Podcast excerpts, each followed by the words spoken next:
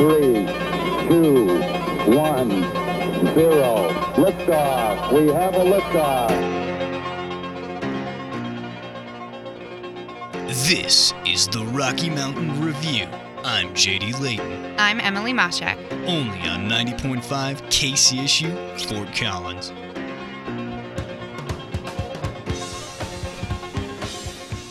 And welcome to the Rocky Mountain Review, your news talk show here on KCSU Fort Collins. I am your host, Emily Moshak, and I'm joined in studio by my co host, JD Layton. our lovely reporters, Katie Otter. and Maximus Hunter. and a very special guest today, Katie's Aunt Lisa. We got Aunt Lisa in the studio. Aunt Lisa in the house. say hi? Yes. Come say hi. Come say hi. This is very exciting. Thank you for being letting me be part Thank- of KCSU. Yes. Thanks for being here. She's a longtime fan of the review, and she's here. So dreams come do come true, listeners. Anyway, we've got a great show for you, jam packed with sports, music review, and a special interview with Aaron Terry reviewing our stadium. But in the meantime, we have local newscast coming up for you. I'm Katie Otter, and here's your local news. The Fort Collins police identified the man who was hit by the train last week, says Sadie Swanson from the Coloradoan. His name is Blake West, a 29 year old resident of Fort Collins. The Larimer County Coroner's Office ruled his death a suicide caused by multiple blunt force injuries. He was pronounced dead at the scene. The collision wreaked havoc on the evening commute in Fort Collins as nearby streets were backed up with commuters trying to get through the east west traffic around the blockage. Traffic delays were evident along College Avenue, Shields Street, Drake Road, and other side streets. If you or someone you know is at risk for suicide, con- contact the National Suicide Hotline at 1 800 273 8255. It is no secret that Fort Collins and Larimer County residents have a love-hate relationship with the cell with cell phone towers, but that's not stopping them from being put up, reports Kevin Dugan of the Coloradoan. Despite public distaste of the appearance of cell phone towers, residents' desire for good coverage is making them an increasing necessity. City planner Clay Frickey said Fort Collins has proposed nine wireless facilities going through some level of development review. Several other towers have been approved. They are already under construction or going through the process of a building permit. KDVR states that the area where the Fort Collins man who fought off and killed a mountain lion who attacked him during a trail run remains closed. The runner, whose name has not been released, fought off the cougar, hiked out of the area, and drove himself to the hospital. He suffered uh, facial cuts, ri- wrist injuries, and puncture wounds to his arms, legs, and back. Ty Petersburg, a biologist with Colorado Parks and Wildlife, says that in the two hours between when officers were told of the attack and when they arrived to the scene, the lion's organs were already eaten by other wildlife. Therefore, a necropsy couldn't determine the animal's sex or weight. Denver Post states that Fort Collins police on Thursday released 911 audio and body camera footage of a fatal officer involved shooting this past January. Joshua Moore, age 35, died on January 12th when police responded to reports of an active shooter on the 2600 block of Bradbury Court, according to police. The Larimer County Coroner's Office ruled last month that Moore's death was a suicide and that he died of self inflicted gunshot wound. The 911 calls, body camera footage, and a message from police chief Jesh- Jeffrey Swoboda are posted on YouTube. I'm Katie Otter for your local news, and thank you to Allison Tackett for writing these stories. Thank you very much, Katie. And up next, we have an interview that was done by our sports director, Nick Baker, with Aaron Terry's thoughts on the new CSU, new ish CSU stadium, Right. and He's a reviewer who reviews stadiums. which is a job. I It is guess. a job. So you know, dreams really do come true. They if I could review stadiums for my job, I definitely would. I agree. Well, Aaron, yes, it's coming, coming up, up next, right here on the Rocky Mountain Review. All right. So just before we uh, get into the real meat of the interview, uh, why don't you go ahead and tell everyone at home what Stadium Journey is, what you guys do? Sure. Stadium Journey is a website where we try to write reviews of stadiums. So we do all levels, professional, college. We'll also do minor league if there are some, um, or other like amateur league sometimes. Different sports, so football, basketball, baseball, hockey, you name it. Um, I've even done roller derby, and it really focuses on the experience at the stadium or the arena, so people can have an understanding of what they will experience when they go there. So, what kind of things So do you? Sorry, what, what kind of things do you focus on um, in, in those reviews? So there's a couple different criteria. Okay. So we focus on, first of all, like food and beverage, like what kinds of uh, drinks or food can you buy at the venue, and then we also focus on the atmosphere. So how full is the venue? Whether there's good crowd noise, what kind of entertainment they have. Like some of them have mascots who we can talk to, or they'll interact with fans, or some of them will do free giveaways. Then the uh, third one we do is neighborhoods. What is there in the area to do? Like, is there a restaurant you can go to, or is there activities that you can go visit, like maybe tourist attractions or things you can do? Okay.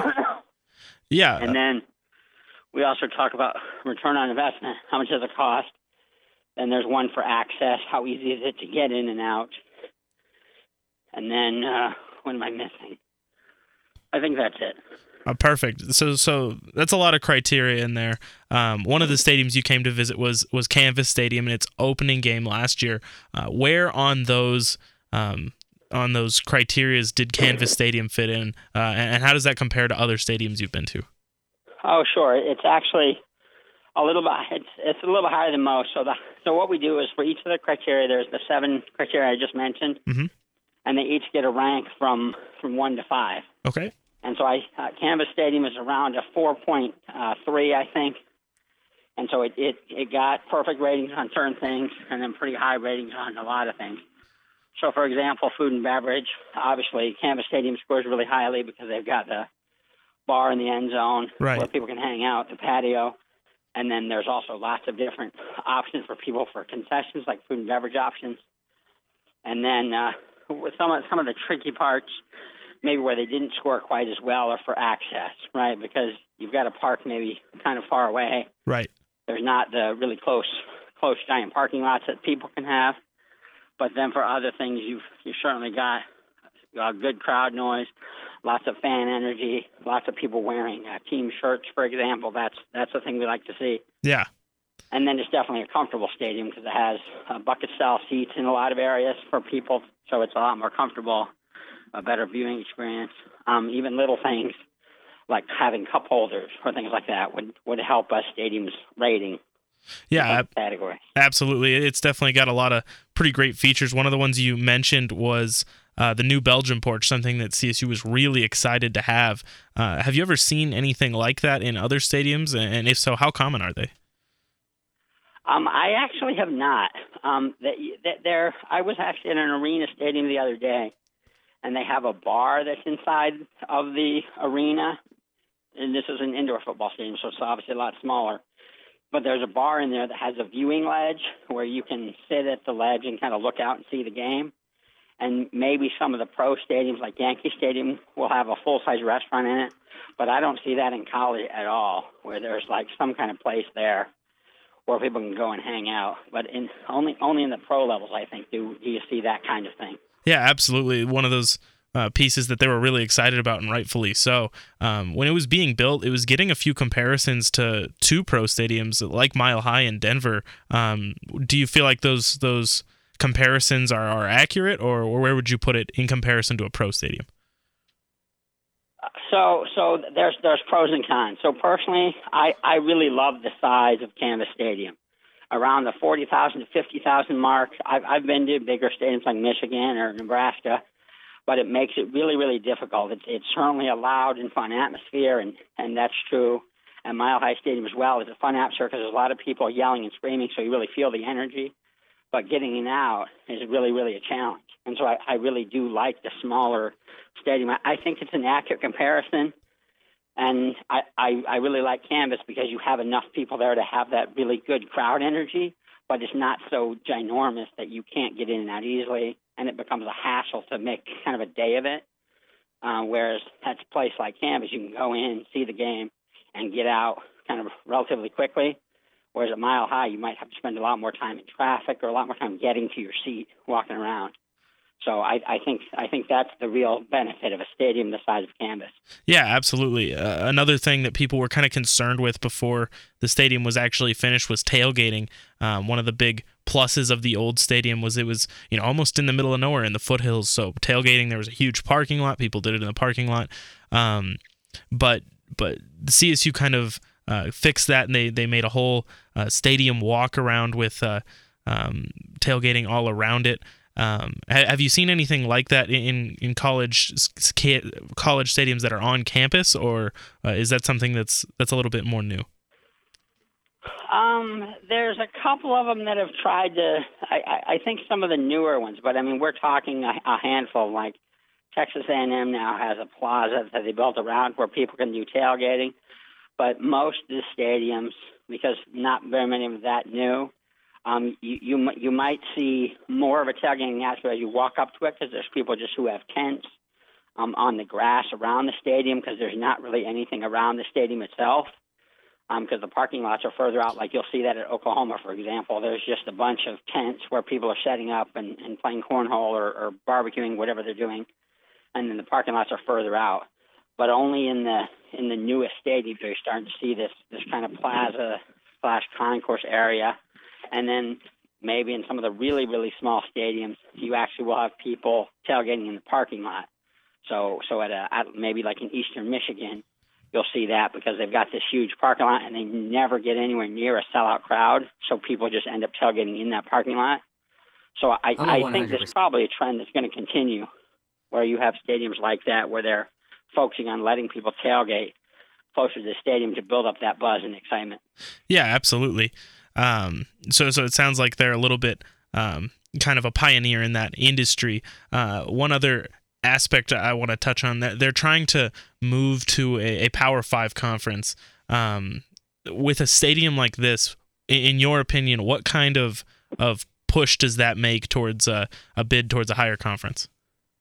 Oh, I think it helps a lot. Um, the smallest one I can think of, um, I, I'm not sure. You probably know better than me about Colorado but Utah is about that same size too. Right. And especially having a newer stadium, I think that that helps a lot because it it, it helps the ticket sales. Right. You want to get some fans in, especially early on. I know there's limitations on how many fans that they want to see or, or, or expectations about how many fans they want to see. And so it's with a nice new shiny stadium, people want to go there and bring up the atmosphere. So I think that helps them quite a bit. And and and they're not um, at the bottom. There's there's there's several schools like I mentioned. I think Colorado, maybe Utah, probably some others that are that are slightly smaller or maybe the same size that are already in those. So I think those doors have already been opened. Sorry. Uh, you're fine. Go. It's that a recording. A so strike in my uh, in my town here. Oh, geez. Um. Yeah, just go ahead and uh, start wherever you but, want. It's a uh, recording. But but, but I think uh, 10 years ago, it might have been difficult to do that. But nowadays, since you've got those other teams that have had those smaller stadiums, have already made that leap, I think it makes it easier for you to have that transition. Yeah, absolutely. Uh, another part of it you mentioned was the crowd noise. CSU has a, a pretty loyal fan base for, for being, you know, not quite as prestigious a football school as, as a lot of other ones. You mentioned Oklahoma, Nebraska, Michigan, all those. Uh, how does CSU's fan base compare to those bigger schools?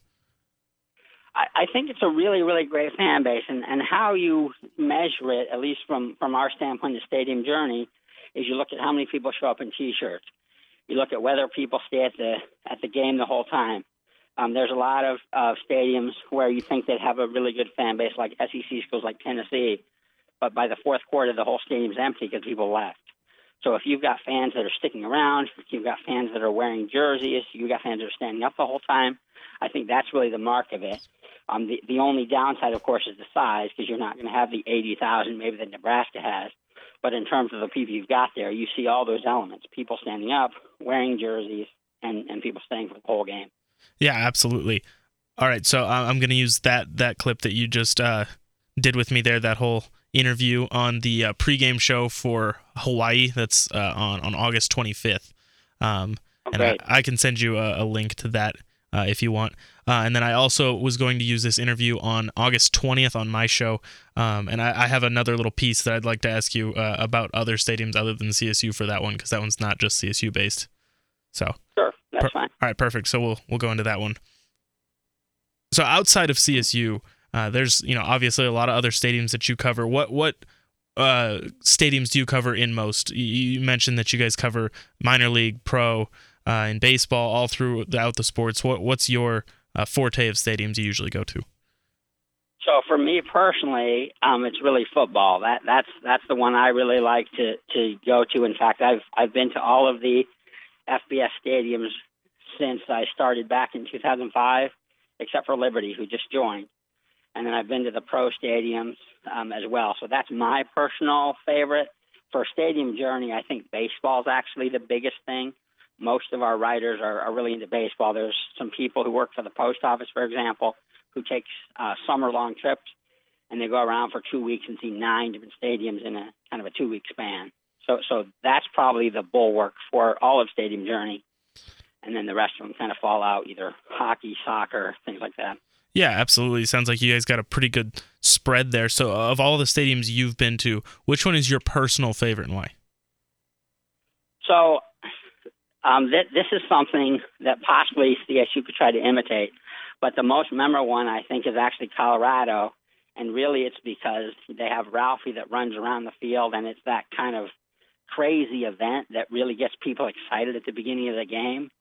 And so if there was some kind of momentous thing that a stadium can do, and, and I, I can't think of of other stadiums that do something quite that dramatic. So you you've you've got a lot of schools that have maybe they'll have a falcon that flies around or something like that, but there there's nothing except maybe in some of the pro sports where they have the people coming on the field and there's flames spurting and crazy energy like that in college, that's that's really the the one that sticks out in my head is having this buffalo run around the field dragging these seven people.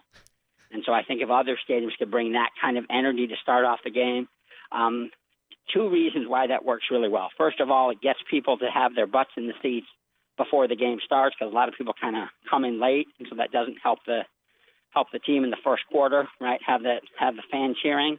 Yeah, definitely. And then it also gets people energized and excited, so they're young and screaming when when kickoff happens. So I, I think for that reason only, that that would be the one that I would I would say makes it the most enjoyable. Definitely on, on CSU's campus, that's a bit of a, a, dangerous opinion, but I think you justified it well enough. Ralphie is a you know one of the more acceptable parts of CSU or CU here on, on CSU's campus. Um, like you said uh, earlier, there's there's a lot of wild fan bases too. Um, two two two part question here. What is the best fan base you have ever seen, and what is the wildest fan base you've ever seen? Well, so I'm I'm gonna I'm gonna show my bias here, but but Texas A&M, and I'm sure you've heard the stories where Yeah. they're they're doing the the the the Aggie War Hymn, and the stadium was shaking back and forth. In fact, uh, you can you can talk to members of the press who've sat in the press box, and, and they're there for the first time, and they're scared out of their minds because they feel like there's an earthquake or something happening. And the old hands kind of laugh at him and say, "No, that's that's just the students like rocking out. No, no worries." So, so in terms of that, um, they make fun of people. They call them two percenters who leave early, because I guess 98% of people stay the whole time. So that that is probably the most solid fan base, and and they just renovated their stadium as well, so it's it's even bigger now than than when I was there. Um, in terms of the wildest fan base and and probably the most inappropriate fan base is, is Wisconsin. Um, they have chants that include swear words, so and their students are very, uh, I guess you would say, vulgar. So it's not really a very family-friendly atmosphere. Um, so so that might be one that people with kids will uh, choose to avoid. Yeah, you might want to think twice before you go to one of those games. Yeah, yeah, their students. Uh, I mean, and you know, they, of course they have beer, right? But but everyone has beer nowadays. right. Um, nowadays, it, it, it's funny you say that because I, I bring my girlfriend to games now, and she used to be uh, worried about it. But nowadays, it, it's such a more safe space, and you can text if there's a problem in your seat, Right. and there's lots more staff or police officers. I think it's a lot more safer atmosphere. But I don't think Wisconsin has caught up with that trend quite yet. Hopefully they'll come around soon. Um, like like you said, you've been working for Stadium Journey for uh, 13 years now. Um, how have stadiums in general changed? New stadiums, renovations to stadiums in, in the time that you've worked there. Well, so it, it's really about the amenities, right? So I've actually been to the old CSU stadium, and I remember it was just in, there's a big empty parking lot, and then there's the stadium sitting there. Right. Now, now you start to see where they have more comfortable chairs. They're trying to bring in the the alums, for example. So at Texas A&M, they put in the Bernie Richardson zone, which has the bucket style seats instead of the bleachers. It's got the cup holders. It's got the purse hooks for women who come in with their husbands, maybe, so they can have their stuff all taken care of. Um, you see bigger bathrooms, you see wider concourses. So you just spend a lot more real estate um, making it comfortable instead of just trying to pack people in. And it's a challenge for, for stadiums who don't want to build a new one because it, it's difficult. With a place like Michigan, it's old enough, and a place like Nebraska, you can't really renovate it without tearing it out in some respects. You can't just make it better unless you're willing to spend the money and the effort to, to kind of redo whole section. So that's what Texas A&M had to do. Um, but but it's really using a lot more real estate make it a lot more comfortable. A lot of them, I think, are making them smaller, which which maybe was CSU's driving force too. But if you only have a 40,000 or 50,000 seat stadium, you can afford to put in all those amenities that maybe in the past would have been used to build a second level or something like that, or a third level, right, to make it bigger. But you, I, I, it's kind of like houses, right? Right. You probably you probably see more square footage per person, whereas in the old days you'd have you know, a, a thousand square foot whole home and it would have five people. Now you have double that, and it's still the same five people who live there. Right. So just it, it's following a similar trend to housing and and other um, businesses in just common life.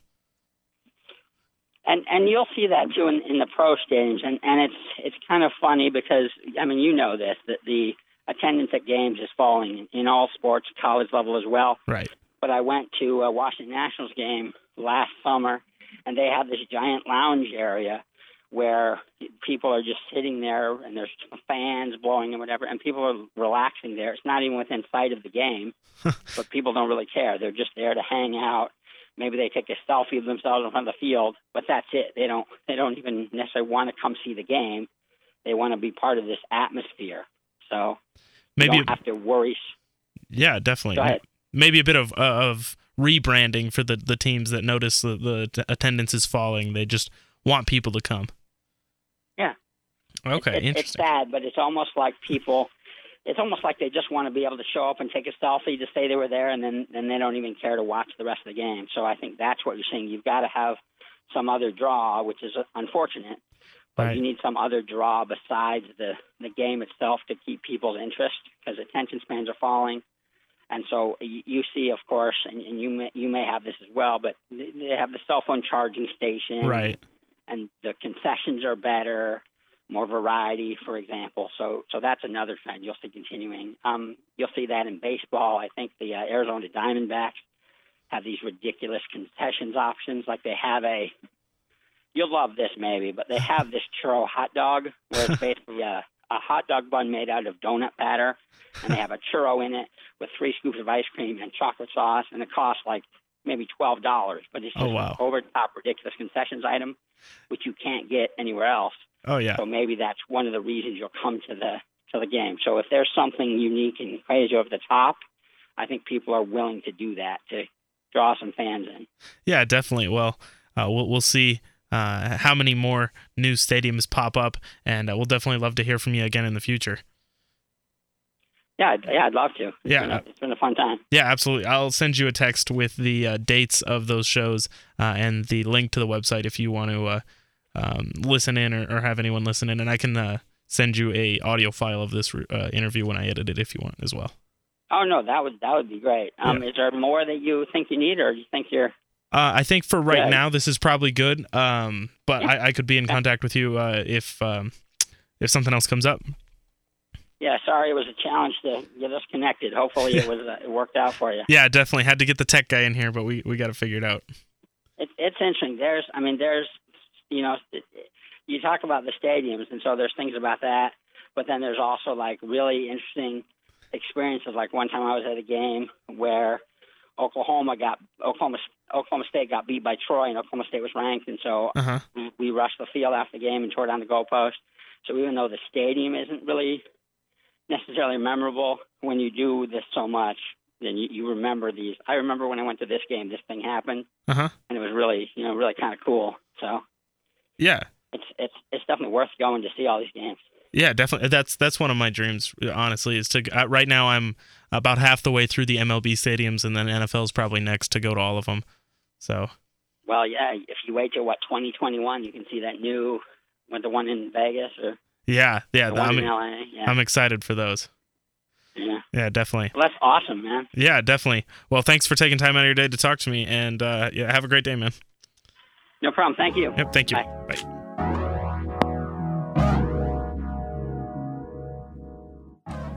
That was our sports director, Nick Baker, interviewing Aaron Terry, who was giving us his review of our very own Canvas Stadium. And I think we learned that he likes CU's stadium better. I, in a uh, completely unbiased opinion, happen to disagree with that statement, but that is beside the point. We'll have more sports related news for CSU coming up soon in the show with Ray. You're listening to the Rocky Mountain Review, your news talk show here on KCSU Fort Collins. I'm your host, Emily Mashak, joined in studio by my co host JD Layton. and our two lovely reporters. Katie Otter. And Maximus Hunter. And we are going to discuss a new decision that just happened today in, or yesterday, excuse me, my bad, in Fort Collins, which is that the Thornton pipeline has been rejected. Boom. Boom. I was like, Max Big is making a boom face. I was looking at him. Now, uh, Max, you've been you've been updating us uh, on this story as it's been going on. If you don't mind me putting you on the spot, could you give Not our listeners a brief rundown of what's been going on with that? Absolutely. So the Thornton pipeline was a proposed pipeline that would run from the Poudre River to the city of Thornton, delivering about 70,000 gallons of water a year. Now, the idea behind this was Thornton's farmers uh, actually get their water from the area and do have the right to that water uh, by the year 2025. So this was Thornton's idea of a way to get them that water and create some commerce between our two cities. Uh, however, the pipeline has been met with a, a lot of criticism in the past in a, a few different ways. Uh, first of all, the city of Thornton, uh, at least according to Larimer County, has been notoriously secretive um, about the process of developing the plan for the pipeline. And uh, Larimer County residents have spoken out against the pipeline uh, due to the fear that it would disrupt the river and uh, construction would disrupt the area. It seems like now that the city has rejected it, uh, Thornton will probably go back to the drawing board about how to figure out getting its farmers that water. My question is I'm not super up to date on this. Why is this a problem now? Like, were the farmers always in need of that water? Well, they Or, like, how have they been getting it before this whole pipeline thing? It's probably Got brought to accommodate for future growth as well as maybe that's when their water rights somewhere else are are ending. As far as I know, they got this in the '80s, Oh, right? They purchased it then. Yeah. Uh, Oh, so wow. They, they've they've been sitting on this for a while, and they're just trying to act on it before it's too late. Yeah. Exactly, because the, the plan the plan I believe it's part of a fuller infrastructure plan that is supposed to come to fruition by 2025. Okay. I don't know. I don't know if it'd be like I understand people's frustration about it, especially, you know, with the, how important the Poudre River is to the Fort Collins community. Like everyone here loves the Poudre and there's so much you can do. But I also I understand their frustration. I mean, if it's taking this long and they really need they that need it. water. They need yeah. to get the water somehow. Yeah. I yeah. I don't know. There were some proposed alternatives. Uh, an alternative pipeline was proposed starting around Windsor, but um, that degraded the quality of the water. There is um, there is a program in place called Poudre Flows, and Poudre Flows is actually uh, an entirety of Northern Colorado plan where many different municipalities in Northern Colorado donate their water to the Poudre which uh, there was some discussion, I know, on day two of public comment on this pipeline about using Poudre flows to get water to the farmers. So that option might be on the table. But the city of Thornton definitely has uh, to come up with a new plan pretty quick. I'm uh, I'm curious as to what they meant by uh, the the Windsor pipeline degrading the quality of the water. I wonder if it's just introducing more uh, like materials into it and making it more difficult to filter and process. Because typically you want to have your on-site uh, water processing in, in your in your community, and if you're just banking on pure water, that seems like a uh, a, a plan for disaster. Agreed. Um, well, part of it I know is once the uh, once the water comes out of the Poudre, it has to go through more water beds, which just makes it harder to filter. Mm, okay, so it, it picks up additional debris on the way. That actually makes sense. Exactly. Uh, another issue with that plan was it may actually drain water from lakes further down the way, which uh, could cause uh, unpredictable um, damage as well as uh, property damage, not just damage to the local ecosystem. That is true. Colorado does not have that many lakes, so hurting them, especially what we do call lakes, it, it would be pretty devastating. Well, we- yeah, Well, they're I mean, pretty too. They're small, yeah, and, it, and it, it would be exceptionally difficult to try and recuperate that, especially with the limited water supply. And that's that's I feel like a big part of why this is such a hot button issue is because water is very scarce out in Colorado. Yeah. And it's definitely dry. Yeah, it's definitely a, a wicked problem that, you, like you said, needs to be solved quickly, and it's gonna be tough because you're not gonna be able to please everybody. No, there's gonna be someone at the end of the day who is deeply upset. isn't happy, and no one likes construction. No matter what happens, there's going to be some construction. Oh, yeah. Oh gosh. I, uh, I I- I think I have a solution for this issue. What Oh, if, yeah. let's hear it. What if All right, we, JD. uh, so here's here is a, an, an exceptionally environmentally friendly solution, and, and do take this with a, a, a light note: a bucket brigade, all the way from from the Poudre to Thornton. I like it. Are you? Think of think of the jobs we are you gonna volunteer for this? Oh no, Beyond the bucket brigade no, no, no, Definitely not. My hands aren't calloused enough for that. oh my goodness. in due time. Yeah, I do think this is kind of the pipeline issue is an example of issues we're going to be facing a lot in Colorado, especially Yeah. these past elections in November. Proposition 112 with the mm-hmm. debate about do we honor farmers' property or do we try to save the environment? Absolutely. And it's definitely hard for me because in fu- long time future, of course, I'm like, well, climate change, save the environment, like this is mm-hmm. going to be bad. But it's not so easy to just sacrifice people's livelihoods and property and economy Especially at with the a, snap of a finger. with a growing state and growing infrastructure and a growing need for more infrastructure, more modern infrastructure, these kind of problems are definitely going to keep popping up. Oh yeah, Yeah. Right. Yeah. I know. Population growth in Colorado is just going up year by year, and It really is. Yeah. contributing to why so many of these problems are hard to solve. Yeah, it's definitely it is hard to solve, and I think at least one problem I see is when people say the planet is the most important thing, which I'm not necessarily disagreeing, but I feel like they're very dismissive of people who are directly affected by the environmental measures, and they say, yeah, like it sucks that you are going to lose your property, but the planet is more important, which. I get, but I feel like if you're the one losing your property, Yeah, you're you're gonna take that. thinking in- that way. Nobody, No. nobody wants Yeah. to lose property, and uh, that was that was a big pushback against this as well. As it would uh, it would it would shut down some roads, which is you know that's a bummer, but those will go away. But it would also uh, you know affect people's property. Something like 21 houses were were going to be affected with uh, this new pipeline. If the pipeline was put in, Right. Yeah. Oh, okay. Nobody wants to, to like be told, yeah, sorry, we've got to move a pipeline through your house. I don't necessarily know the logistics of that. If it's uh, you got to pack up and move, or if they're gonna try and do some. It's gonna run right through the living room. yeah, Just gotta deal with it. watching TV, rest your feet up on the pipe. I don't know, but yeah, I think this is definitely going to be an issue that will expand um, as we continue to move into our future and people have more discussions about environmentalism. I'm curious to uh, see what Thornton will actually propose for a, a, a new solution. I'm hoping it's teleportation. Teleportation. I just don't- hope they can make their dreams come true. Yeah, Yes. there we go. Make There's- your there's dreams the come theme true. of the episode Hashtag right make your dreams come true.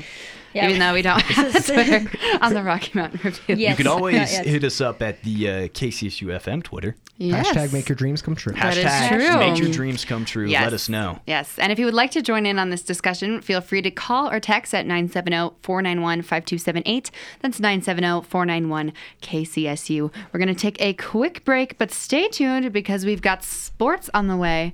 And then later on, our national newscast. Right here on the Rocky Mountain Review, you're listening to 90.5 KCSU. And welcome back to the Rocky Mountain Review, your news talk show here on KCSU Fort Collins. I'm your host, Emily Moshak, joined in studio by my co host, I am uh, a JD Layton. our reporters. Katie Otter. And Maximus Hunter. And our sports director, Ray oh, McGowan. Oh, okay. Oh no. I thought it, I thought it was Slay McGowan now. Stop. I hate Oh, oh my gosh. But you are going to tell us a little bit about CSU sports, right? Yes, I am. Last Wednesday was Colorado State's football's Fight On event, where head coach Mike Bobo introduced 15 athletes that have joined CSU during the early signing period. Some notable, noticeable names include junior transfer wide receiver Nate Craig Myers. Craig Myers played for Auburn his past two seasons and was once ranked number two wide receiver by ESPN while in high school. Another name that plenty of Broncos fans will recognize is cornerback Kevin Bailey, son of former Denver Bronco Hall of Famer Champ Bailey. Kevon had seven interceptions, 42 solo tackles, and three forced fumbles during his senior season. Other athletes from Colorado also include Aiden Cullen, Kyle Helbig, and Sian Quiroga. That is a fun name for that, that's for sure. Say that five times fast if I you can. absolutely will not. That is, yeah, I'm not going to get involved in saying that name at all. For CSU basketball, it was a tough week in having a bunch of losses coming off. I know that for the CSU women's basketball team, they lost against Wyoming as well as the CU's men team at Wyoming. Both teams got down to an 8 and 0 start in terms of the first quarter, and neither of them were able to bounce back. And it's been a tough, tough little ride, but it really matters, especially with. Uh, Head coach uh, Niko Medved, he said that this is the games that really matter. And if the games that we don't prepare come and bite us, that's going to hurt us in the end, especially when it comes to the Mountain West tournament. Moral of the story is prepare for every game like it's your last game. Absolutely, Wow. yeah, exactly. I, that's a that's See, a, I should have put my a- application in for coaching. that's a good way to put it. My goodness. All right, hey, did you want you just want to take my job? That's that's perfectly fine. The, C- the the CSU women's soccer team also announced their full 2019 spring schedule later uh, earlier. Ugh, I can't even talk. Earlier this day, uh, it also includes an 8v8 indoor event. Uh, they're also going to play in Canvas Stadium for a couple of more events. Seeing that multi-stadium, you know. I guess venue that they keep on promoting about, but we never really see. So more CSU women's games in Canvas Stadium as well as the CSU tennis team had a game. They earned a 6-1 road win against Grand Canyon University. So I had so I have a couple friends that go to Grand Canyon University. They constantly yell at me, "Go Pokes!" and I tell them, "Stop it!" And uh, the CSU women's tennis team, I guess, shut them up. So I haven't heard anything from uh, this week. That's a good thing for That me. is that is good. Go tennis. yeah, Yay, tennis. exactly. But that's really about it for CSU sports. Yes. I like tennis. I like to watch tennis because they all make those like, ah, every time they hit the. You know what I'm talking about? Like those grunts every time they hit the tennis Then it makes ball, little, like, and they make really sound. weird sounds. The ball hits the racket. It goes like. "Pah." No, not that. It's like the players. Like they all have a weird grunt. Oh no, it's like a little Why is symphony that your of like favorite grunting. part of tennis? Like that. ah. See, it's like you're watching tennis on the radio. Love. I'm in a room full of idiots. No, I know. No, there was one. I was shocked. I was watching like Wimbledon or whatever famous tennis tournament it is, and one woman's instead of like grunting, hers was like. Whoa. And I was like, what? And she did it every time, like it was not a joke. And I was so confused. It takes a lot of precision and strength to play tennis, as well as a lot of agility. I have respect. Sometimes when I golf, I grunt Oh, just to yeah. see, you know, and What? it does That's- help. It that's the does most- It does. It helps. Thank you, Katie. Thank you, Katie, for that golf That is literally the most quietest sport. How do Hashtag you- grunt golf. Okay, never mind. Hashtag I make your wouldn't- dreams come true. Let's not have that trending on Twitter. Thank you. Ooh, yeah, definitely not. Oh my goodness. Well, thank you, Ray, for that lovely I, CSU. I all I know is that I don't want to take y'all mini golfing. That's for sure. I'm oh, I'm great at I'll mini golf. go. I'm scared. But I'm not going to be grunting the whole time through. okay, I'll take you. Oh, I'll I take you, will. JD. Okay, okay, this is getting out of hand. But Oh, gonna- now it is. Okay. now it is. When we got to golf. Okay. yeah, I know golf. It's too crazy for the review. We can't handle it. Can't All handle right, it. all right, all right. But- all right. Now, ladies. Don't leave us. Our promotions director, Nolan Brumbach, has a very special concert review coming up next for you. You're listening to the Rocky Mountain Review. This is 90.5 KCSU, Fort Collins. Hello, my name is Nolan Brumbach, and you are listening to the Rocky Mountain Review. This music segment will feature TV Girl and George Clanton. TV Girl is a Los Angeles based band whose members consist of Brad Petering, Jason Wyman, and Wyatt Harmon. The band performed last night, Monday, February 15th, at the Downtown Artery.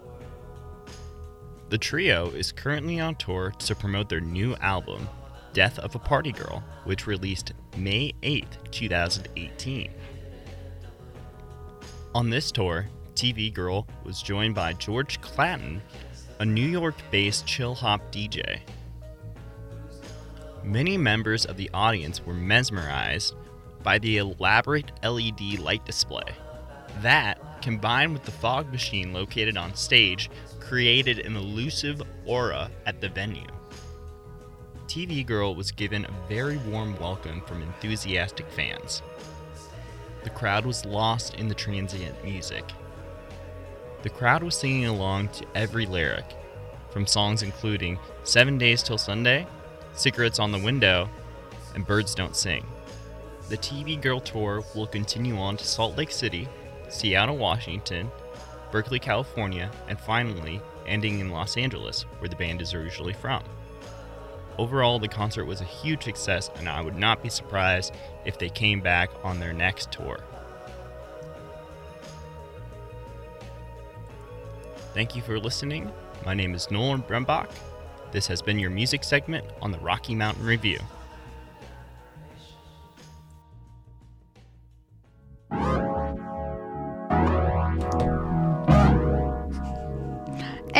Welcome back to the Rocky Mountain Review, your news talk show here on KCSU Fort Collins. I'm your host, Emily Moshak, joined in studio by my co host. I'm JD Layton. You gave me a weird look there. You slammed your hand on I the was- table just I now. I was just putting myself in a comfortable oh, position Oh, to that was so aggressive. I thought you just were like. I don't know. I thought you were trying to tell me something. and I No, was no, no. Very confused. It's funny to watch. Oh, we- It was awkward. If you were watching the live stream on kcsufm.com, you probably witnessed that. You definitely- so, yeah. Lucky you. But we also have our lovely reporters in studio today. Katie Otter. And Maximus Hunter. Who has your national newscast coming right up? Yes, I do. Hi there. My name is Maximus Hunter, and this is your national newscast on the Rocky Mountain Review here at 90.5 KCSU. A temporary funding bill for the government has been drafted by Congress, awaiting comment from the White House. This comes following the longest government shutdown in U.S. history last December, which lasted for 35 days. The shutdown was caused by an inability between the parties of the United States to compromise on funding for border security, specifically, a wall proposed by the president. The current funding bill ends this Friday, February 15th, and if a new one is not confirmed, the government will shut down again. Congress has drafted a bill which will go on to the White House with funding for border security. The bill budgets $1.3 billion for physical barriers, which would be fencing, but no wall. This, in addition to its cap on ICE detention beds, put the bill's future into question. Senator Lindsey Graham believes the president will never sign a bill that, quote, caps bed space on violent offenders because that is crazy, unquote. CBS News' Camilo Montoya Galvez reports. If approved, this bill would fund the remaining appropriation bills for the remainder of this fiscal year. Measles has made a resurgence in the United States, writes Mike McRae of ScienceAlert.com. January of this year alone saw a total of 79 new measles infections across the United States, a solid portion of which come from Clark County, Washington State. Clark County has seen more than 50 new infections this year alone, and measles vaccinations have risen more than 500% from last year. Out of those 50, most are unvaccinated children. According to the CDC, a deadly pathogen like measles can be contained as long as the population remains 90 to 95% vaccinated. Denver tin- teachers continued striking today in a protest for fairer wages, USA Today's Trevor Hughes reports. The Union of Strikers, Denver Classroom Teachers Association, could not compromise with Denver Public Schools administrators and announced the strike on Saturday to its nearly 6,000 teachers. The strike is taking place between the State House and City Hall and could go on indefinitely. Teachers, faculty, parents, and students have been attending. Those schools are attempting to remain running regularly. DPS has staffed its classroom with substitutes and fill ins for the time being. A video on the Denver Post shows East High School students having a, quote, dance party in the hallways, Elizabeth Hernandez reports. This may become an issue if the strike continues longer than schools can staff replacement educators. The strikers are looking for an increase in starting teacher pay to $45,800 a year, as opposed to the current $43,225 base salary. Teachers are not being paid during the strike, although state officials say officiating a solution should be possible. The union is looking for an extra $8 million per year, which is only less than 1% of the overall budget. And finally, some good news for type 2 diabetics. Insulin injections may soon be a thing of the past.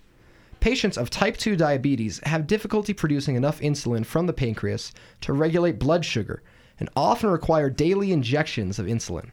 However, fear of needles can be a major obstacle for some people, preventing them from taking their medication, Medical News Today's Yella Hewings Martin, PhD, reports. Researchers at MIT, led by Robert Langer, have developed a new type of pill which will make it possible to directly inject insulin into the lining of the stomach. The pill is a biodegradable capsule encasing a microneedle. The needle is on a spring held back by a sugar disc. Once the disc dissolves, the needle springs into the lining of the stomach, injects the insulin, and then dissolves. And uh, as Emily reminded me, this is actually painless. You do not have um, nerve endings on the inside of your stomach, so this would be a completely painless insulin injection. In order for the needle to land correctly every time, the team took inspiration from the shape of leopard tortoise shells, and the pill has worked in clinical trials. The pill is still being finished, though. Currently, it can only inject up to 5 milligrams of insulin at a time. That's your national news. I'm Maximus Hunter. Stay tuned to the Rocky Mountain Review on 90.5 KCSU. You know, honestly, that's it's amazing what we can do with uh, with pill technology, especially in the fact that uh, you can swallow a biodegradable needle and not have it phase you. That's I I, I like can barely fathom this because this is some serious space age technology. This is way cooler than nanobots. yeah, very hard to wrap my head around. I can't wait for sh- flu shots like that. Oh boy. No I more don't flu know. shots. Oh man, actually, that's a really interesting way of looking at it. There's oh there's certainly with as soon as you have that technology, you can certainly apply it to other things. Maybe maybe shots are a thing of the past, and you'll just take pills. That would be I don't jack know. in your The tum-tum. idea of having something moving around in my stomach, stabbing me from the inside, freaks me out. It's not even moving. It's just a little simple machine, just a little uh, little spring with a sugar sugar disc timing mechanism. Katie does not Wouldn't like even feel that. it. It sounds like a. Oh, what if it doesn't Don't like this. biodegrade? Oh my god! What if robots take over my body? Like, Well, they're not robots. I but thought I they do already have, yeah. I do have Whoa, something that I know now. both of okay. y'all like. Hashtag What? rude. Do you know what time it is? There's the gasp. and it is time for weather. Weather. Ooh, I will trade off my news director hat for my meteorological. Uh, I like to imagine it as a small umbrella hat. so today was actually pretty nice. You know, in comparison to the days we've been having. Yesterday it snowed in the morning. Where did that come from? Not so much today. Nice high of uh, 50 degrees, which was pretty pleasant. You know what? Tomorrow is going to be pretty sweet too. Another high of 50 degrees, partially cloudy. Whew. This week's already looking lovely. Thursday, Valentine's Day. Pff, you'll have to tune in then to find out what's going on. Mm-hmm. So stay tuned because we'll have that weather for you on Thursday. Very crucial for some Valentine's Day date planning. It's true. If there's rain, don't do a picnic. Learn that the hard way. advice, uh, good advice from from JD. Yeah. But also, any- shellfish is bad too. Shellfish? If uh, if your Shellfish has is a a shellfish. shellfish. No, no, no, no, no, no. It's it's good. If your girlfriend has a shellfish allergy though. Well, yes. Shellfish is bad. Good. Yeah, that makes sense. Are Same you, just, with re- are you just reminding yourself like out loud? yeah. I, I right think now? Note to self: girlfriend has Yeah. shellfish No, no, no. allergy. don't give Lena shellfish. This Don't is- pack crab for picnic. We No. know we won't let him do it. This is Yeah, this is worry. from We'll past experience. not a, not fun. Okay. Well, thank you for the advice, JD. But we'll have all sorts of lovely Valentine's Day shenanigans coming up on Thursday, so stay tuned for that.